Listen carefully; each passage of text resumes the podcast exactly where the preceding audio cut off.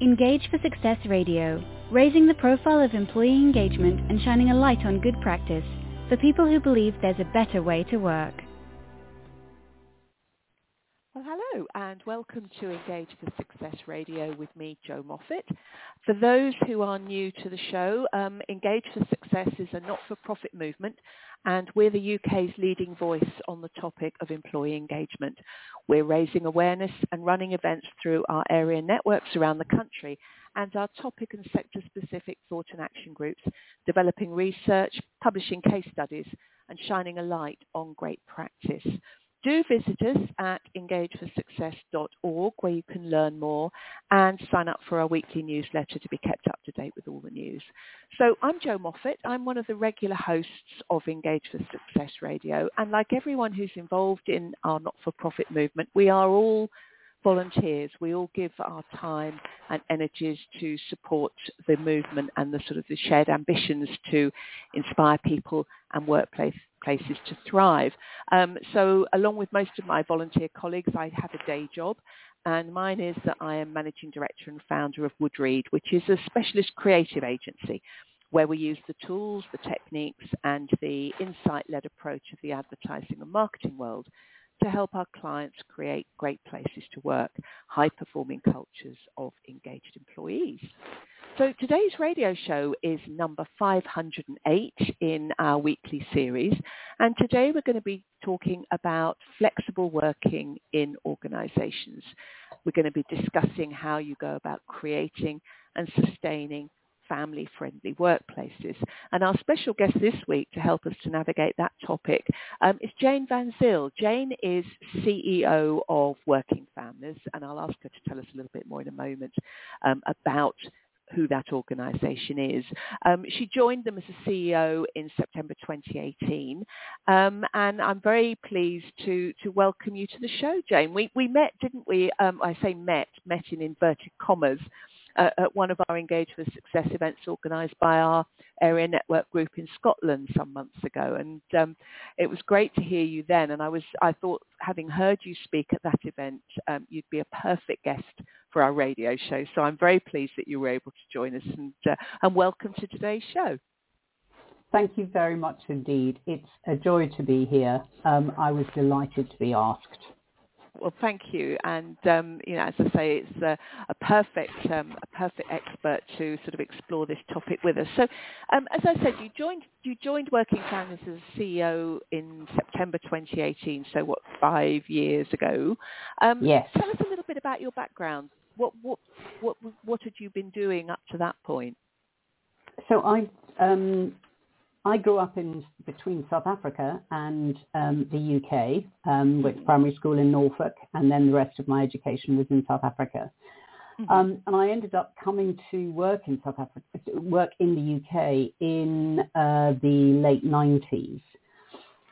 And at some point in the early 2000s, I became a Samaritans volunteer, and I absolutely loved it. It was mm-hmm. a really interesting worthwhile, incredibly supportive environment. And I'd been working for organizations that were for profit. Um, but I decided at that point that actually, if I possibly could, it would be wonderful to work for an organization with purpose. And of course, uh-huh. in those uh, in the early 2000s, the idea of working for an organization which had a purpose wasn't as popular as it is now. It was, was a fairly radical thing to talk about, wasn't it? It absolutely was. So I'm not sure that I would have ended up working for a charity if I was looking around for a job now, but I certainly would have been looking for an organisation that was purpose-led. Uh, uh-huh. Uh, you know, an organisation like a B Corp or something like that. Yes, yes, right, absolutely. But, and and what why is that so? Why what what do you think it was about that that drove you so much? I mean, how, do you think you were, what was it that you responded to in terms of that? What were you looking for? Um, I was I was looking fundamentally to change the world, and I knew okay. I wasn't. You know, I'm no Greta Thunberg. I'm not going to do it entirely on my own. Um, and I really enjoy working. Um, I I don't have. I'm. I think I'm quite a creative thinker, but I certainly don't have an artistic bone in my body.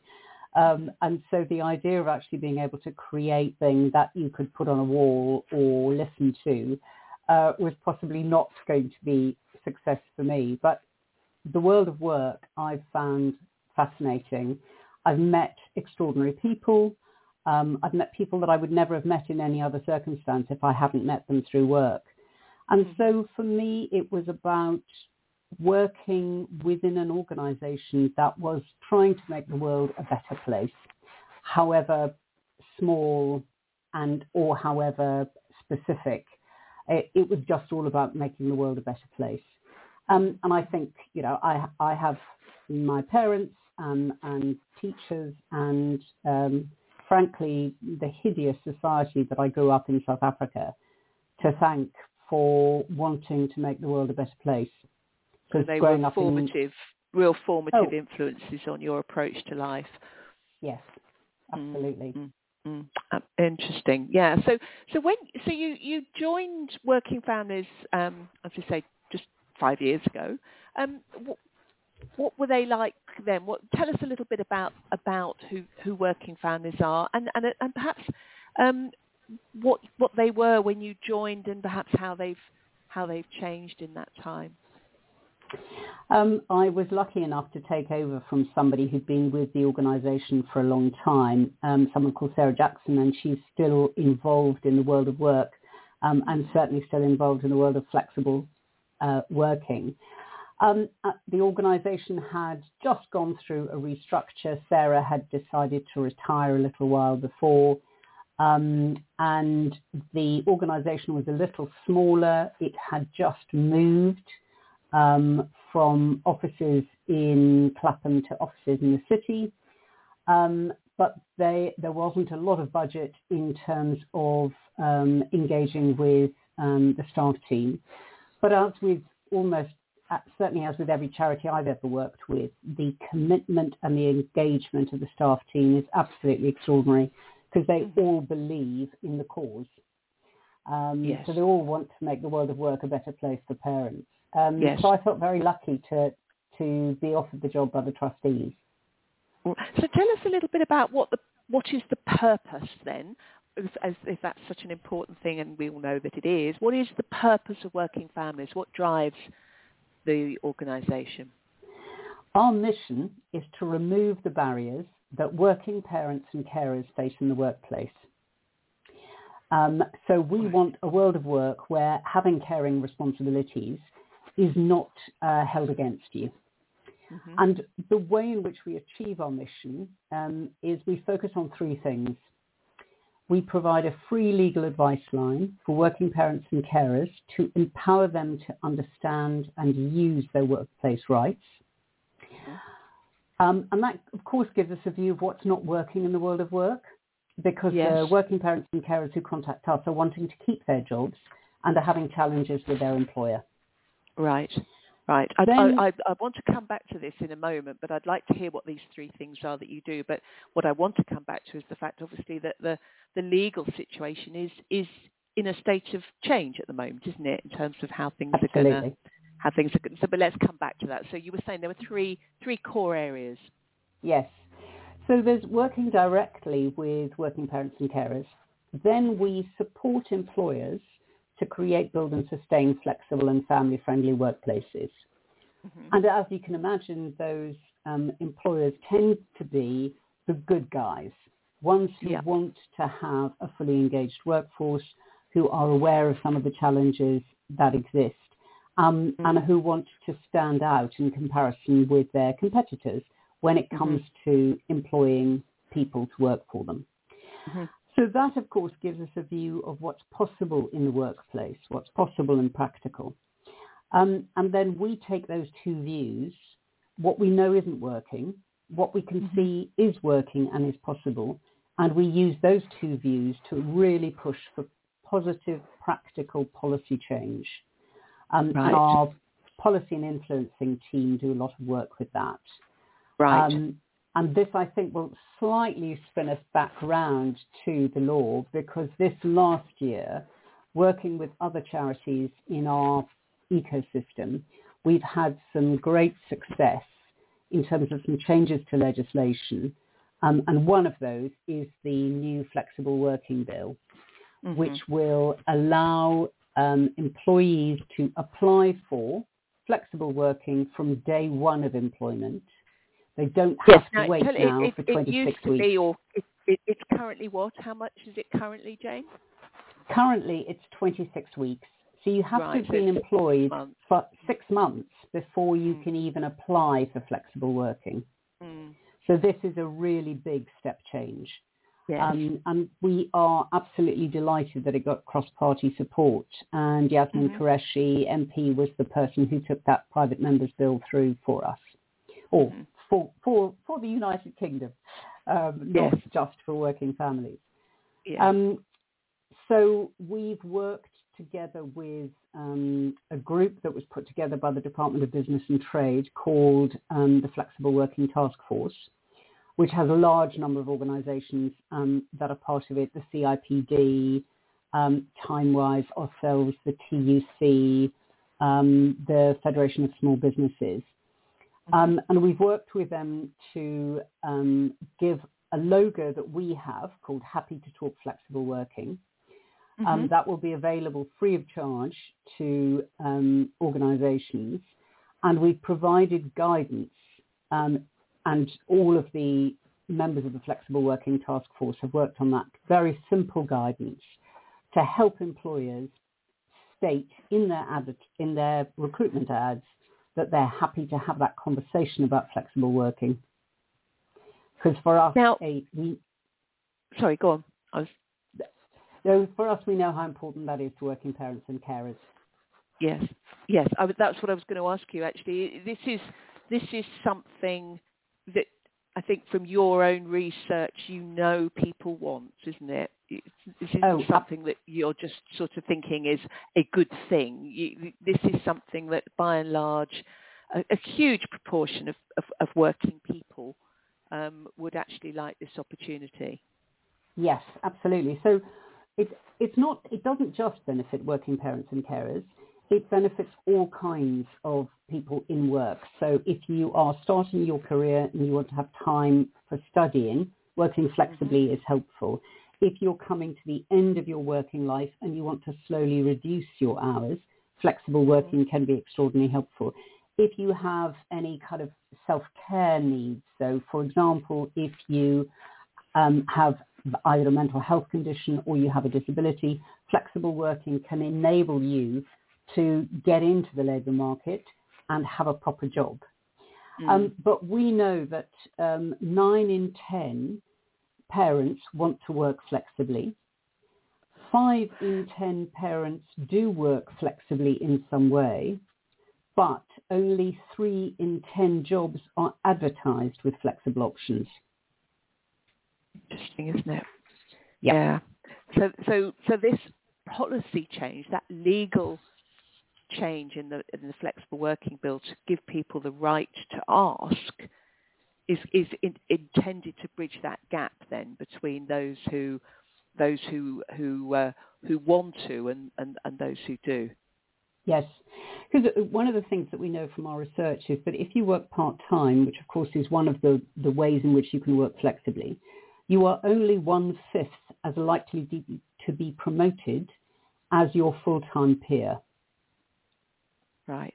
So if you work part-time, and of course, the issue about working part-time is that you have a smaller income, and certainly for many people that then impacts on their pension contributions, which then impacts on the pensions gap as well as the pay gap that mm-hmm. exists mm-hmm. in, in England and mm-hmm. Scotland and Wales and Northern Ireland. Mm-hmm. Um, so it's really important for us that people, that working parents and carers have the ability to get into work, to stay in work and to thrive in work. Yep. Yep. And and what are your I, I, I want to I want to come on to talk a little bit about what you um, what you're doing at, at working families specifically to sort of um, practice what you preach because I think that's going to be quite interesting for people to hear that you you know you're not just doing the, the, the, things that you're talking about, but you're actually trying to actually put it into practice in your own organisation.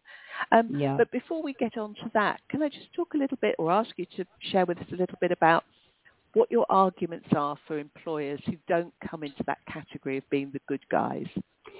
Well, I, I mean, for us, it's really, really simple. Lots and lots of organisations have done a lot of work to say that, um, and you know, one of the biggest organisations that have done significant amounts of research into this is, is McKinsey, uh, the management consultancy firm. And McKinsey have done um, longitudinal research, so research that's lasted over a number of years, to say that the more diverse an organisation, the more financially successful they are. So this is not just the soft um, data points about people feeling um, that their well-being is improved, uh, people uh, being able to get promoted, um, people feeling engaged with the work that they do and wanting to work for an employer. This is absolutely about you can make more money. Mm-hmm. So for organizations yeah. that, that are not necessarily wanting to do it for what we think are the right reasons, which is that it's the right thing to do and it will mm-hmm. benefit mm-hmm. the people that work for you. Mm-hmm. But for everybody, we would say it will make you money and it reduces your risk. Because if you're um, if you don't if you're working to avo- to reduce your gender pay gap, that's reducing mm-hmm. your risk as an organisation. If you right. are increasing the number of, for example, women on, on boards, that is decreasing your risk as an organisation. So yep. those yep. are the fundamental reasons is you'll make more money and it'll reduce your risk. Yeah. So of course, when you were pushing for policy change, you you you have to balance those arguments, don't you? You can't just go in on that it's the right thing to do because you actually do need to have some some pretty hard nosed evidence as to why something like this is a good thing to do.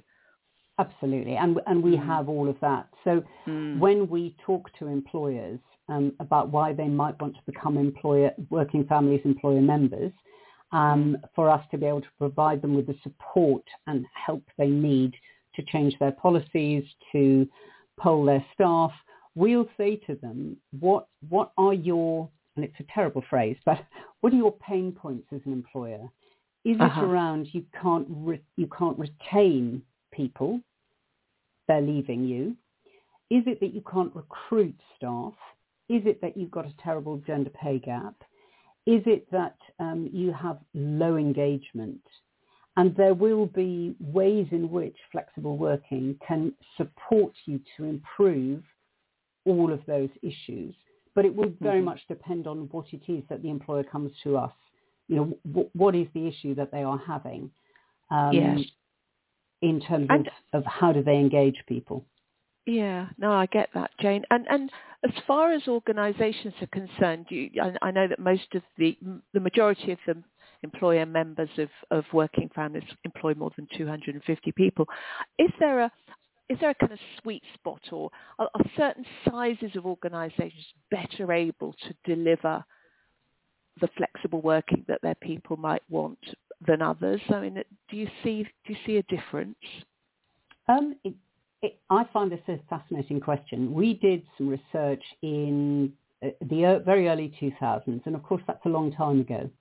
But mm. we looked at organizations that were called micro-organizations, so those organizations that were employing less than 10 people.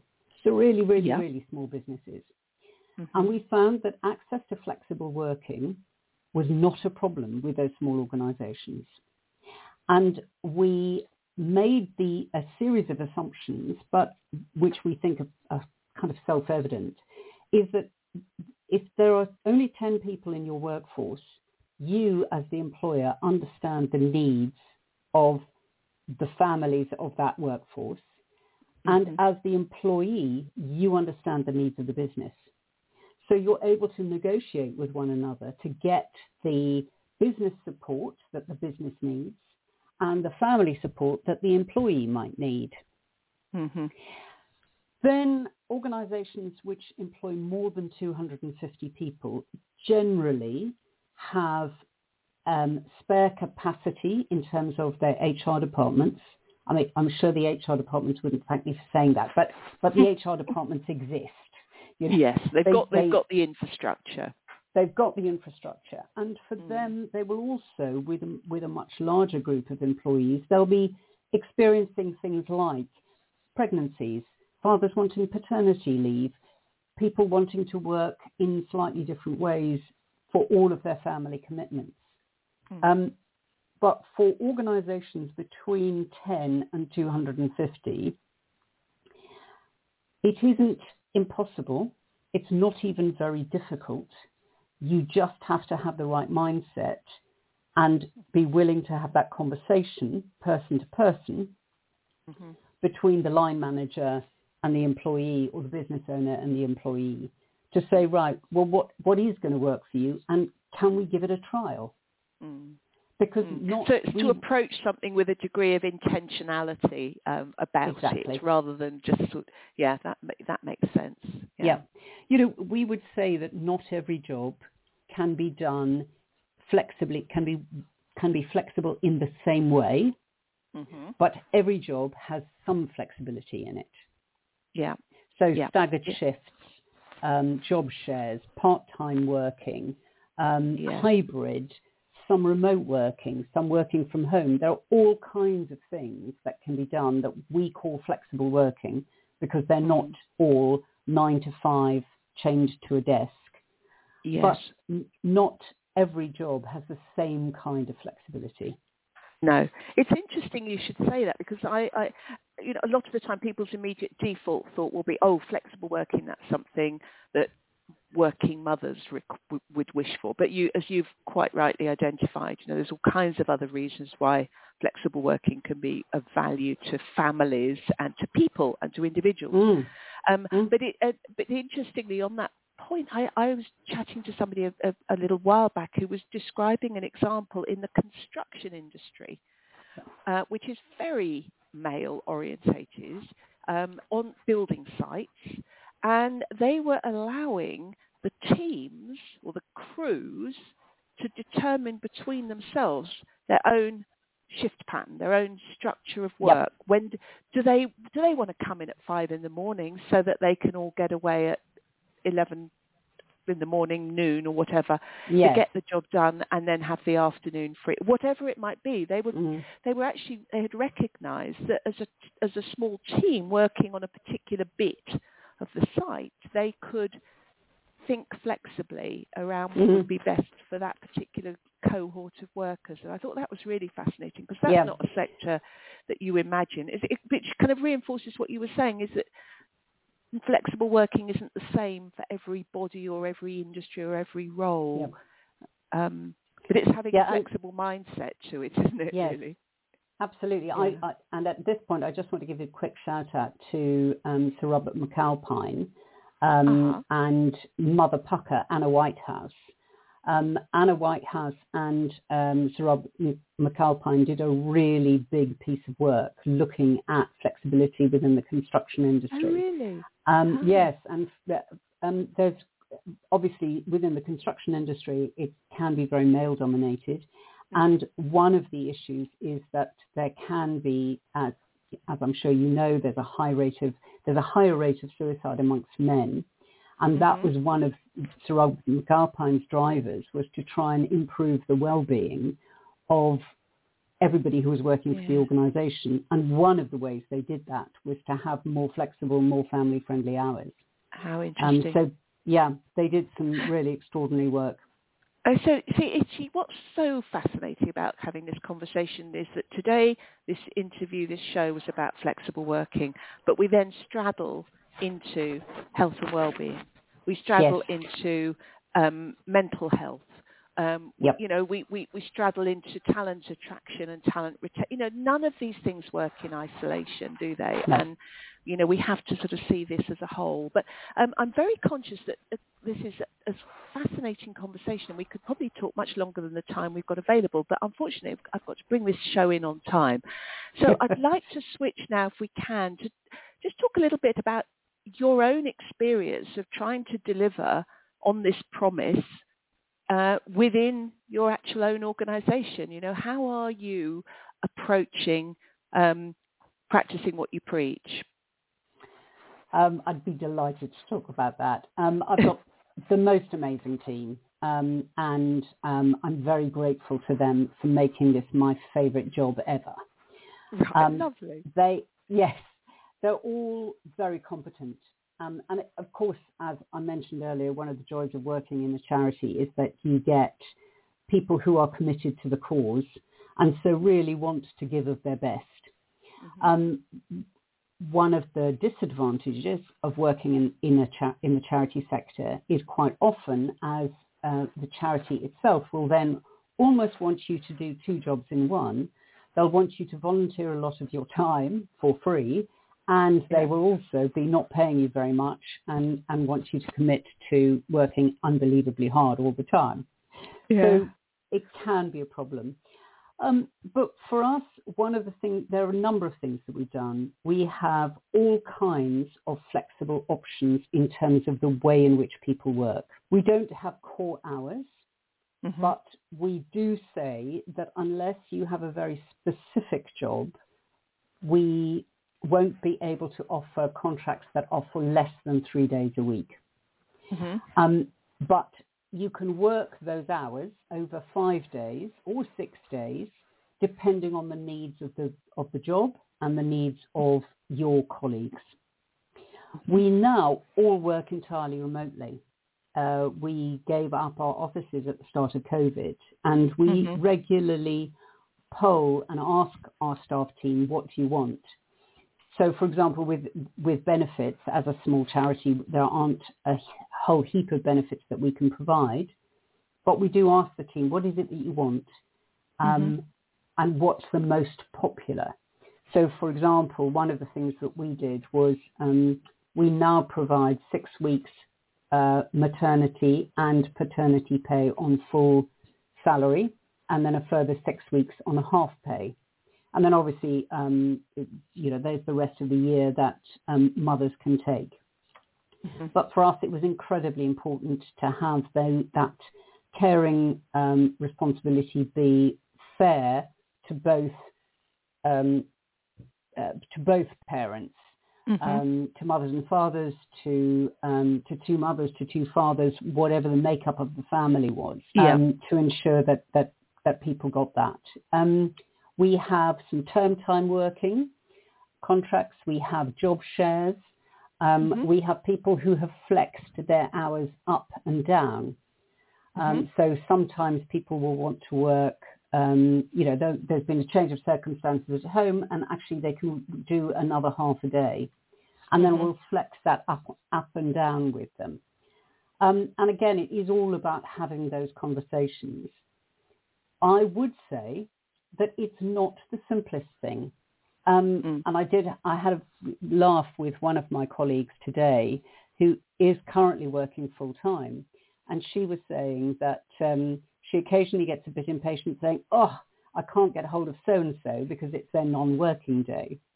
But Yeah. it does, it does make you have to be a little more organized Yes. um, and to think a- slightly ahead. And Mm. frankly, that's just working smarter. So Yes. it's a really good thing. Yes. Um, Just how many how many people are there working with you? I mean, it, it's I guess with some are part time and so on, but you know, what sort of numbers are we talking about roughly? we have 27 people in Mhm. the organisation at the moment. Okay. okay. Um, and so that's a, it's a really good number. We um, and the way in which we keep everybody engaged, particularly considering we're now all working from home. Everybody Mm. has a laptop. Everybody has whatever display screen equipment, additional um, needs they have. So desks, um, uh, separate screens, uh, separate keyboards, all of those kinds of things. Yes. We then meet once a month in London, um, Mhm. and we're very lucky that that is hosted by um, our corporate friends. Mhm. Um, and twice a week we have um, catch-ups on, on Zoom or Teams where people Mhm. can chat about whatever they want to chat about. yeah. um, yeah. So all of that goes to make us an extraordinarily flexible organisation, but I believe Mm. an organisation that pun- punches way above our weight. Way above its weight. Well, you must be very proud of the very proud of the contribution you've made to seeing this new new work, uh, flexible working policy bill bill come into practice. So we are literally um, out of time. So I just want to ask you if you could, in sort of like 20 seconds, Jane, um, for one thing, anyone listening who's been inspired, as I'm sure they will have been, by what you've been talking about, what one thing could listeners take away to do or commit to do? Listen to your employees, ask them what they need, and give it a trial. Excellent. Lovely. That's brilliant. And uh, thank you very much, um, Jane Van Zyl, Chief Executive Officer of Working Families, for joining us today. Thank you for listening. And don't forget, you can download or stream any of the great shows from our archive at any time. Just visit engageforsuccess.org. So thank you, and thank you for listening. Bye-bye. Bye. Engage for Success Radio, raising the profile of employee engagement and shining a light on good practice for people who believe there's a better way to work.